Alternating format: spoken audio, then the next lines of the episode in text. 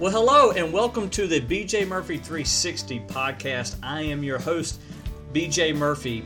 Yesterday morning, I had the privilege of chatting with the Lenoir County Public Schools Executive Office professionals. We centered a lot of our conversation on leadership and teamwork. And what you're about to hear are a few small clips of that 45 minute talk where we discussed uh, the, the power of God in our society, specifically through prayer vigils. Uh, we also talked about how to stay positive regardless of the circumstances around you and diffusing emotional conversations by understanding a logical response may not work. And the last clip you're going to hear is how and why I stopped asking the question why. I hope this helps you somehow today, and if it does, feel free to send me a message or comment. And this was to your success. Social media is changing the way we do business, watch TV, and shop. Small businesses and personal brands need to adapt and fast. BJ Murphy is a B2B sales trainer, social media entrepreneur, and former mayor of 21,000. He's bringing his podcast, BJ Murphy 360, to help you increase sales, gather more leads, and grow professionally.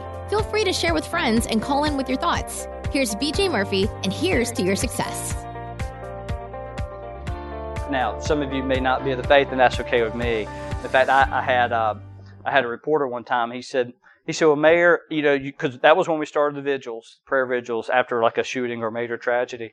Um, I, I, he said, "Well, he said, what do you say to people who don't have who share the same faith?" I said, "I said that's fine. Um, let's let's take God out of it for a moment because I'm going to put him back in. But I just just to appease your question, let's take him out for a second.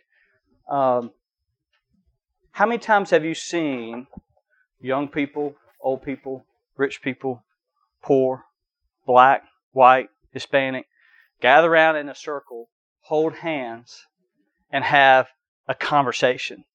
How many times do you see that? We don't even see it during church because I've been to your churches. I've, I've been to just about everybody's church in here.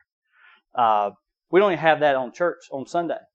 And I said, I said, so you're talking about you take a snapshot of what happens all these people standing around holding hands, having a conversation, and um, you can't tell me that something good can't come out of that.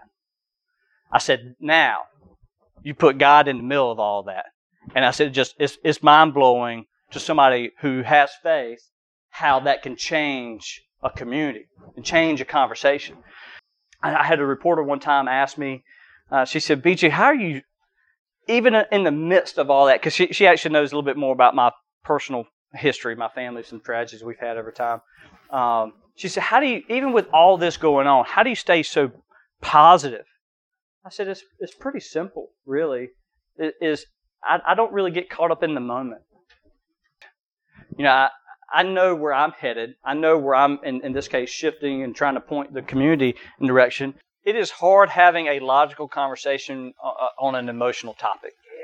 You know, when somebody is emotional, you you can't say well it's, it's black and white, right? You you you can't you can't have you've got to find a way to get on their playing field and understand and, and speak their language. Um, one way that I've learned to do that is is by is agree, agreeing with them, understanding, and telling them, "Hey, I, I understand completely how you feel. Uh, here's and kind of transition. I, I call it the. It's actually a sales technique. It's feel, felt, found. I know exactly how you feel. Uh, I, I, have somebody who felt the same, feels the same way, and this is what we found out. And, and you kind of transition to how we're going to handle this. Uh, it, it, takes an immense amount of skill to be able to diffuse uh, that kind of uh, conversation. A lot of times, leaders make decisions, and it affects everybody, and, and you're, you're going, why? And you're, you're, you're constantly questioning people. Um, you know, whether that's federal government, state, local, even in your own household with your own kids, questioning mom and dad why. And I remember struggling this a lot uh, growing up.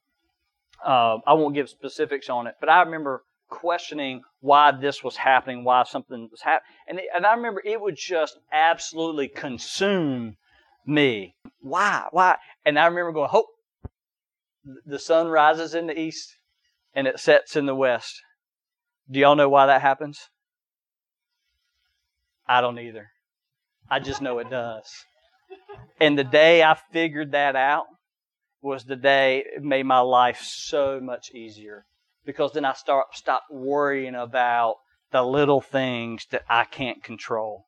I remember we had a guy in our company. He was really high up, very very wealthy, very successful in life and in business.